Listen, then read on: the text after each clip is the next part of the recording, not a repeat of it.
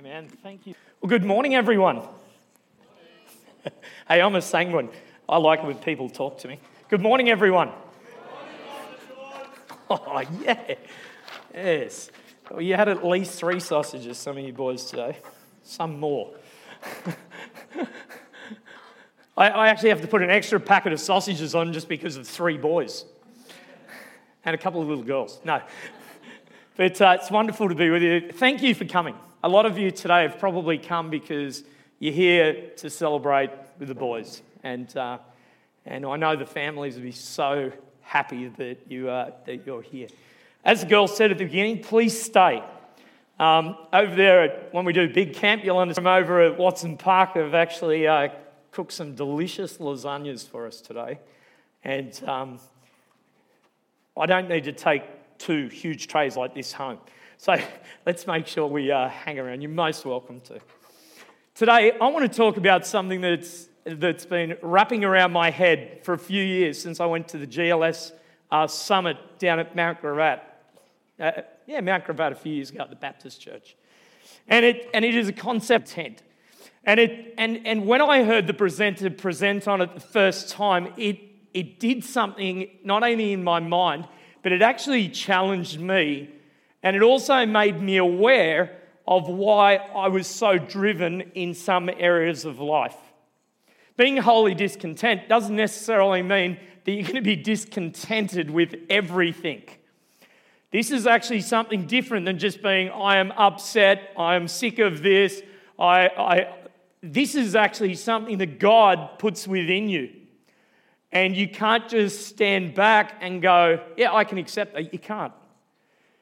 So today, I want to look at a young man who took on one of the biggest giants this world has ever seen and won. Why? Because he had a holy discontentment for what was coming out of that giant's mouth. Before we open the scriptures, let's pray together. We're going to spend some time in 1 Samuel today. Lord God in heaven, we thank you that we can be here today. Uh, we also thank you for the challenges that you put not only into our lives, into our heads, but into our hearts. And these are things that are more than just motivating factors, these are things that drive us. And Lord, today I pray that this will open up in some of us, open up into our minds things that, that can drive us to do better things for you on planet Earth. Be with me, and may these words be yours. Amen. What motivates you to pay the sacrificial price of whether it is leadership within your home? Often, it is this word we call holy discontent. When you're stoked about something that you know is deeply important to God, but it is nowhere on the radar with people you lead, this can often lead to deep frustration or even devastating disillusionment with the church. Today, I want to show another possibility. Allow God to use this firestorm of frustration to enlist you in His work of helping to fix a broken world. My holy discontentment began at age 16. At age 16, I went to a an Adventist, a Christian school down at Avondale in, in Newcastle. And uh, I watched lots of my mates making commitments to God, but it didn't make any sense to me. It seemed too difficult, and to be honest, not real, not a priority in my life. But at age 18, I constantly had people influencing me, influencing me for good. My parents and my grandparents, my youth leader, my school chaplain, teachers at school, and even some of my mates that were these so called born agains. Some of them were Adventists, some of them were Pentecostal, some of them were Baptists, but their influence on me actually started to rub off. And I thought to myself, I want more. In fact, God requires more in my life. And I looked around at the people who'd invested into me, and I thought, you know what? that's the type of person that I want to become. Not only become, it is the type of person that I wish to be. That holy discontent that came upon me was not something that was just a whim. It was something that God actually put into me, and it said, The thing that will make you the happiest, the thing that will actually allow you to be the person that I want you to be, is that holy discontentment. What is that holy discontent? My holy discontent is when young people aren't seen for the potential they have, when young people aren't given the opportunity to know Jesus. So, for the last 30 years, at 18, new Christian, just out of school, I became a youth leader in my local church. It's a bit silly because um, I had no idea what I was doing. But the reality was, during that period of time, I looked after a youth group about the size of the congregation we had here. It was a big church, um, lots of young people, and I really had no idea what I was doing. Sort of, it's just sort of making it up, I think. But throughout that year and for the next 30 years, what drives me in ministry and in life is to make sure that young people get the same opportunities I had to get to know Jesus. That is my holy discontent. That is the thing that not only motivates me, it's more than motivation. It's not a fad, it's something that actually drives you innately within. It actually changes career paths. It actually changes the way that you think about things and prioritize. It actually becomes the thing that is the arrow that points you north. Jesus is the director of that entire holy discontent. But I want to tell you, each one of us can be given a different holy discontent.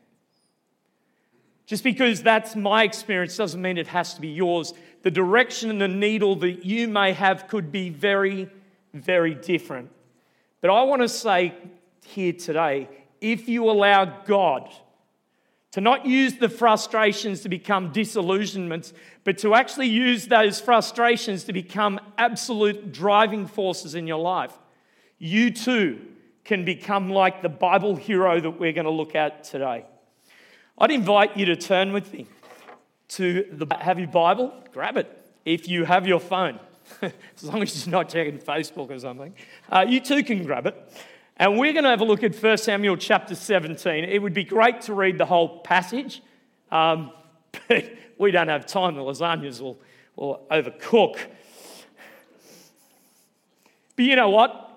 Sometimes ordinary people have to face extraordinary challenges in life, situations that seem impossible to overcome in order to find inspiration for moments like these. And today, I want to tell you a very familiar story to some. Perhaps it's a new story to others, but it's an incredible story about the little guy having victory over the big guy. First Samuel chapter 17 and verses 1 to 3, it sets the scene. The Bible tells us now the Philistines gathered their armies. Now, if you don't know who the Philistines are, these were the nemesis or the enemy of the Israelite people. Every time it came time for the season of battle, we hear about the Philistines. The Philistines would come into the Israeli territory and they liked to not only kill, destroy, rob, uh, they were a pain in the neck. And here we have it again. Now, the Philistines gathered their armies together to battle. We gathered at Socher which belongs to Judah. They encamped between Socher and Azekah in Ephes Dammim. And Saul and the men of Israel were gathered together, and they encamped in the valley of Elah, and they drew up in battle array against the Philistines. The Philistines stood on a mountain on one side, and the Israelites stood on a mountain on the other, with a valley between them. There is no doubting that in life we too have arch enemies. It could be different habits that we have in our lives. It could be being out of balance in our work scheduling. It could be just our health. It could be our finances. There are so many enemies that we face in our modern society. But in this battle, on one side are the Philistines, and on the other are the Israelites. Now, during a period of peace, these guys would be at home and farming and doing their normal things. But during this season of battle, they would arrive on cue and ready to go. The Philistines, on many occasions, were defeated by the Israelis. Now, the interesting thing with the Israelites is when their connection with God was strong. This is interesting. When their connection with God was strong, God gave them the victory. Notice the difference.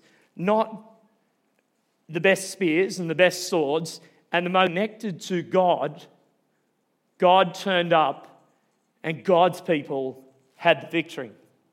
Now, Saul was the first king of Israel.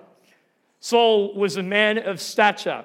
They estimate that he was about seven feet tall. He was anointed, and many of his initial military campaigns were aimed in pushing back the Philistines into their own territory.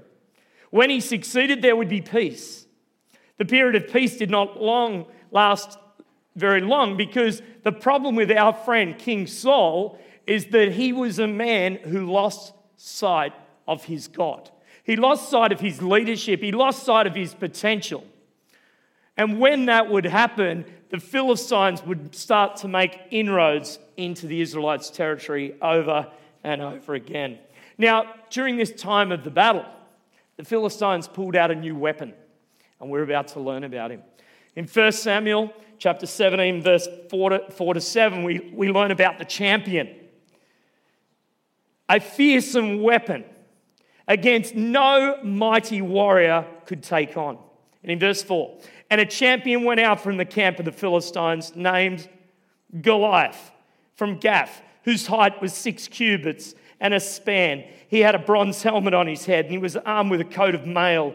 And the weight of his coat was 5,000 shekels of bronze. He had bronze armor on his legs, bronze javelin between his shoulders. Now the staff of his spear was like a weaver's beam, and his iron spearhead weighed 600 shekels, and a shield bearer went before him. Let me tell you about this man. He was 10 feet tall. He was just over three meters in height. He weighed, now this is old school, 400 pounds, but if you were in kilos, he weighed 180 kilos of muscle. He carried a 60 kilo spear, which was 12 feet long, was a piece of bronze which weighed seven kilos. And he was so big and so awesome that another man would actually carry, carry his shield as he went into battle. This guy was a tank. He was a seriously big man. This was the Philistines' secret weapon. They unveiled it on the battle in either army. This giant made the Philistines arrogant. I want you to get this right. This giant made the Philistine army arrogant, but on the other side of things, it made the Israeli army terrified. The challenge went forth. In chapter 17, verses 8 to 11, I believe that most of us are familiar with the idea of psychological warfare. People play this at school a little bit. Uh, tricks and ideas used to discourage or confuse the enemy.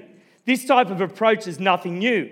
Armies were using it thousands of years ago, and the Bible records a prime example of it right here.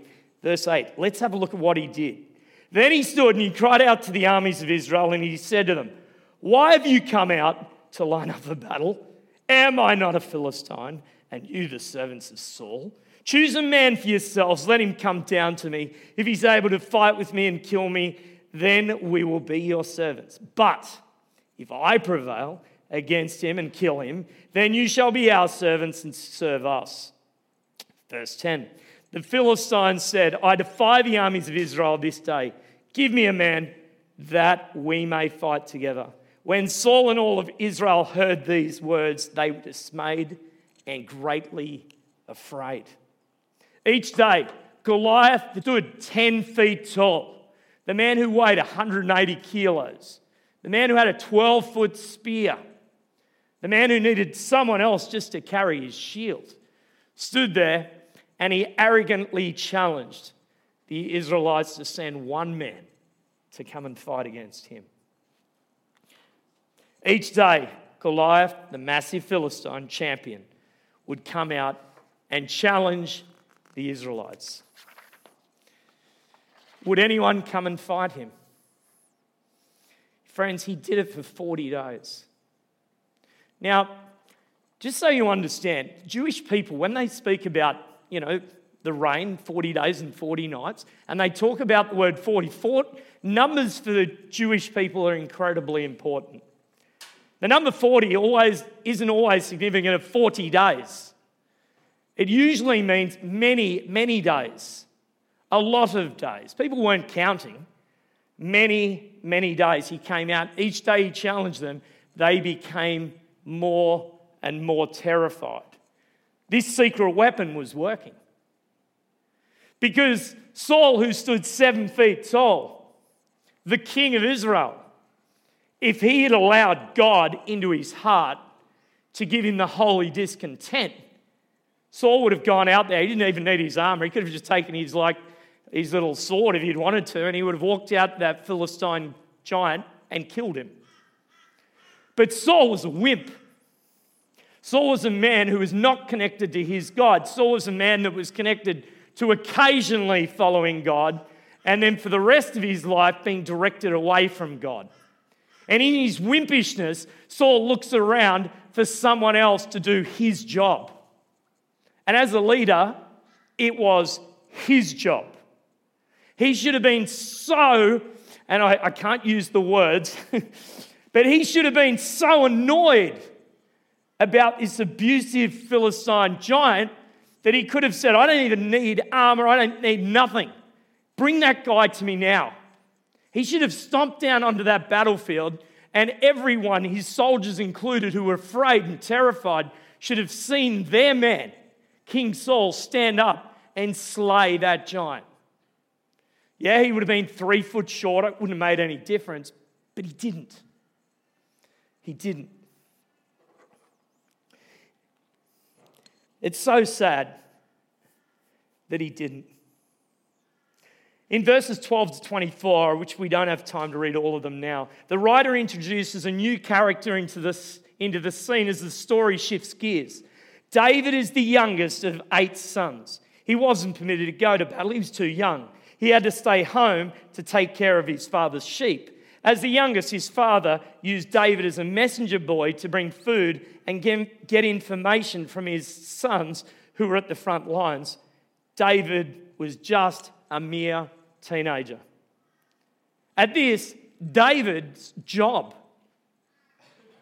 was that he was a shepherd boy. He was a simple shepherd boy, not aware of the great challenger that was there coming out each day to use his mindful arrows against the Israeli people. He goes on an errand to the front line, and it is there that David finds his holy discontent. It is in that story where the challenge is on.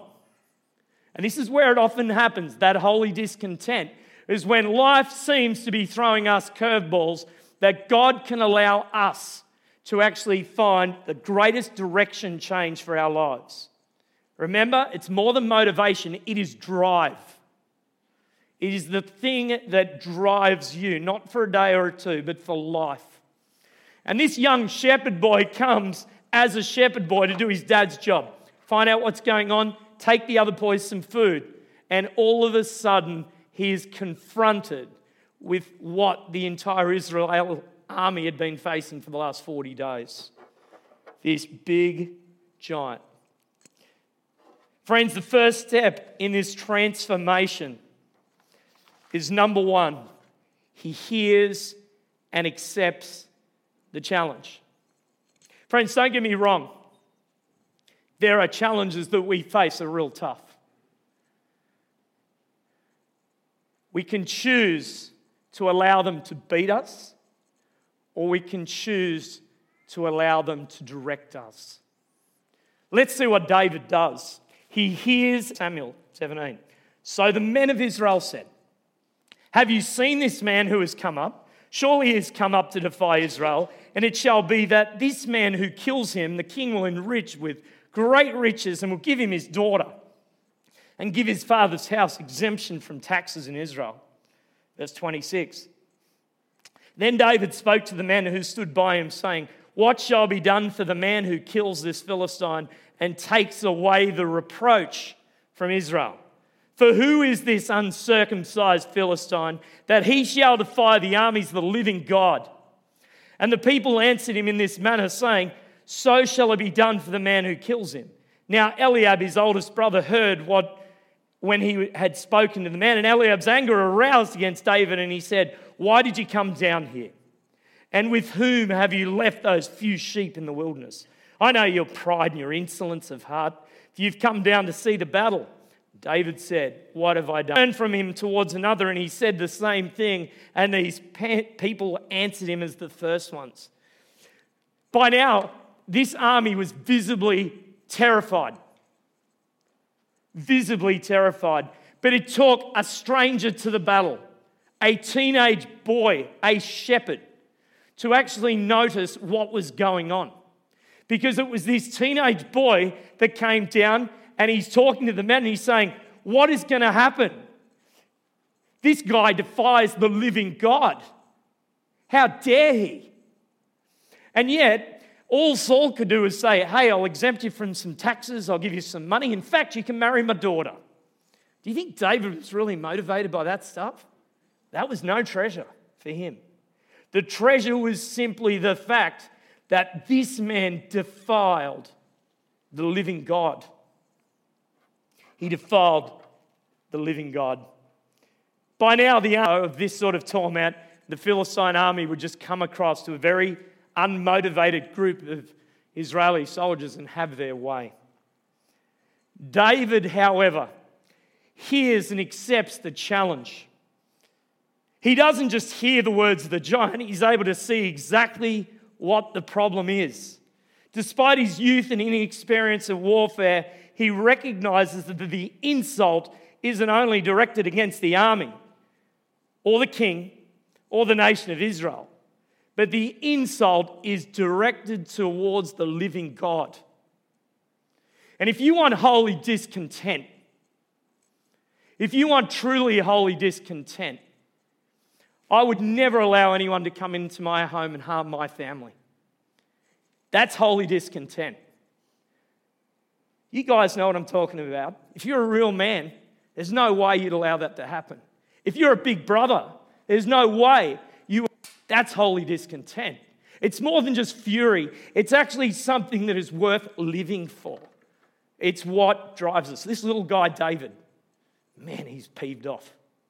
He is so upset that no one would confront this guy the people hear about him, and the king invites him in and offers him the armor, his armor. He puts it on, like seven foot guy. Well, this uniform's a little big for him. He said, I don't need it. I do not need it. He decides to do something. And this is what happens when we have holy discontent. You cannot just stand back and watch, you need to also do something about it. Verse 31. Let's have a, have a look at what the scripture tells us. Now, when the words which David spoke were heard, they reported them back to Saul, and he sent for him. Then David said to Saul, Let no man's heart fail because of him. Your servant will go, and he, I will fight the Philistine. David doesn't react with fear. This man burns with righteous indignation, holy anger, holy discontent. It was so wrong to insult God. And someone had to do something about it. And even if he's only a small boy, teenage boy, who was a farmer, if the men wouldn't do it, he would do it. This brings us to the third and the most important step in holy discontent. He put his confidence in God. Friends, I want to reinforce that when we move confidently to do something, we need to know where that confidence comes from. It doesn't come from being 10 feet tall. It doesn't come from being 180 kilos and the greatest warrior on earth. he puts his confidence in God for victory. In verse 33, and Saul said to David, You're not able to go against this Philistine to fight with him. You're only a youth, and he is a man of war from his youth. But David said to Saul, Your servant used to keep his father's sheep, and when a lion or a bear came and took out a lamb of the flock, I went out after it and I struck it and de- delivered the lamb from its mouth. And when it arose against me, I caught it by its beard, nice fella. Your servant has killed both a lion and a bear, and this uncircumcised Philistine will be like one of them, seeing he has defied the armies of the living God. Moreover, David said, the Lord who delivered me from the paw of the lion, the paw of the bear, he will deliver me from the hand of the Philistine. And Saul said to David, Go, and the Lord be with you. David is now ready to face the giant in his life.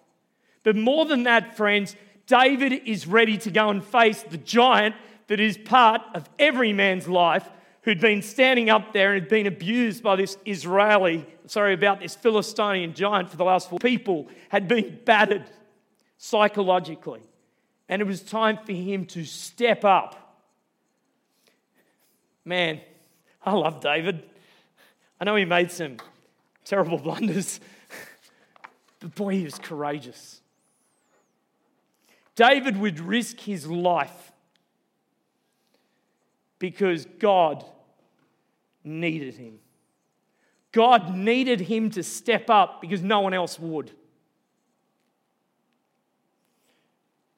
The holy discontent and transformation in David's life was now complete.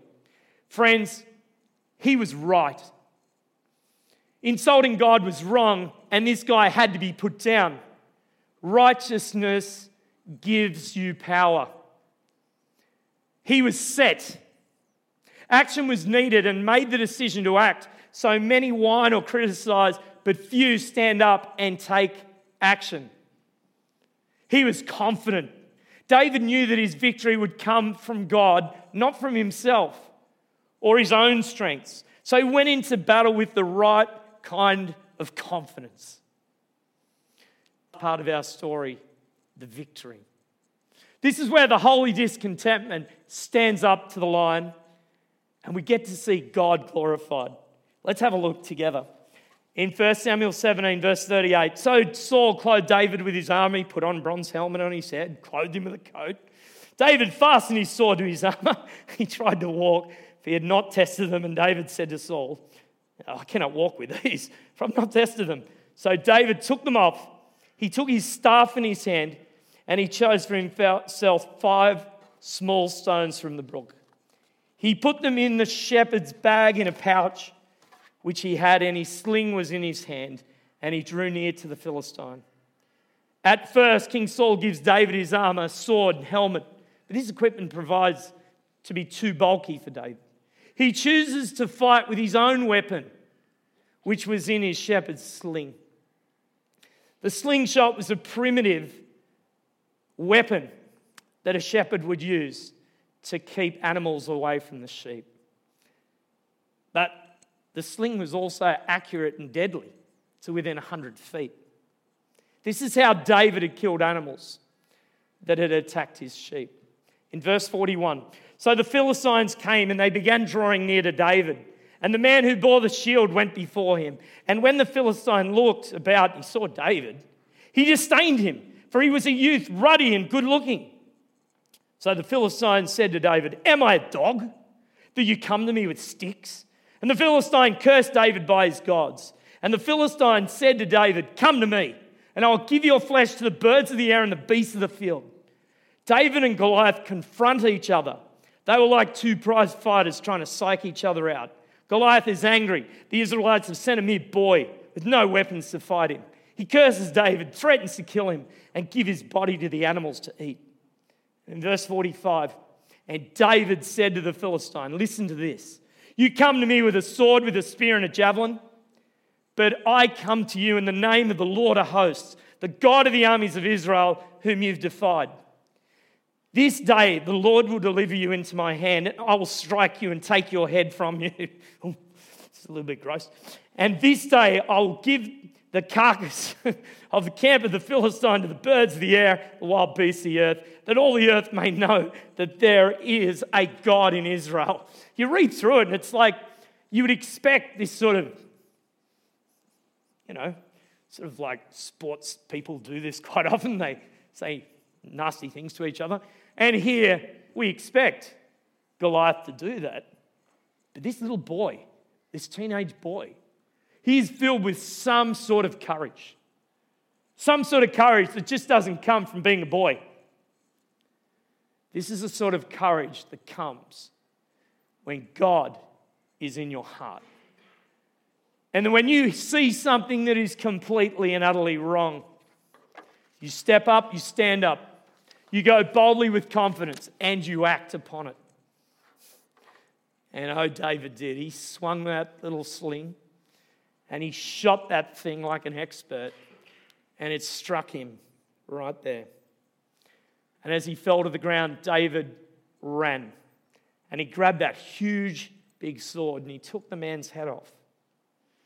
Did David just stay and say, Oh, I've won the victory? There's no chance. David still had, David still had four little rocks that he needed to use. And he led the army of Israel into battle. Literary historians tell us that this story is the basis for every story where the little guy takes on the big guy and wins. This is where the idea comes from. But this story is special because it teaches us that what it takes to win spiritually, emotionally, social battles, not just sporting events or wars. In David's case, he defeats the giant because, and I want to wrap up with these three points. He defeats them because A, he was a child of God.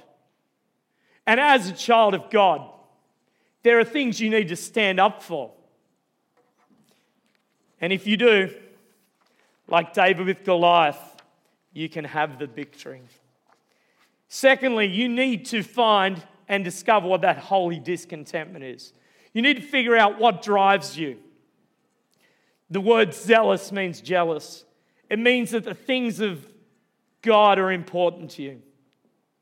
David respected the person of God. It is this same quality that moved Noah to build an ark over 140 years. It is the same drive that John the Baptist had when he came and prepared the way for Jesus Christ. It is the exact same thing that Jesus demonstrated when he went to the cross to die for you and for me. It is zeal. This is the quality that separates those who are just fooling around for Christ and for those who are becoming fools for Christ. David was a fool for God because only a fool, a zealous fool, would go and fight a giant with a slingshot. And the last thing is he had confidence in God. And friends, the only way we can have confidence in God is to be in a relationship with God. That happened three plus thousand years ago. Who is your Goliath? Each person, you have your own personal Goliath that you're facing each day. Worry, bad habits, family problems, financial issues, fear of death, habits bad habits. You see, every day, our own personal Goliath wakes up and it comes to challenge us. Do you want to be a giant killer? God wants you to dare to be a David. Find that holy discontent. It will drive you to do the things that will honor God. This is my prayer for each one of us. I love the story of David. I love what he can teach us.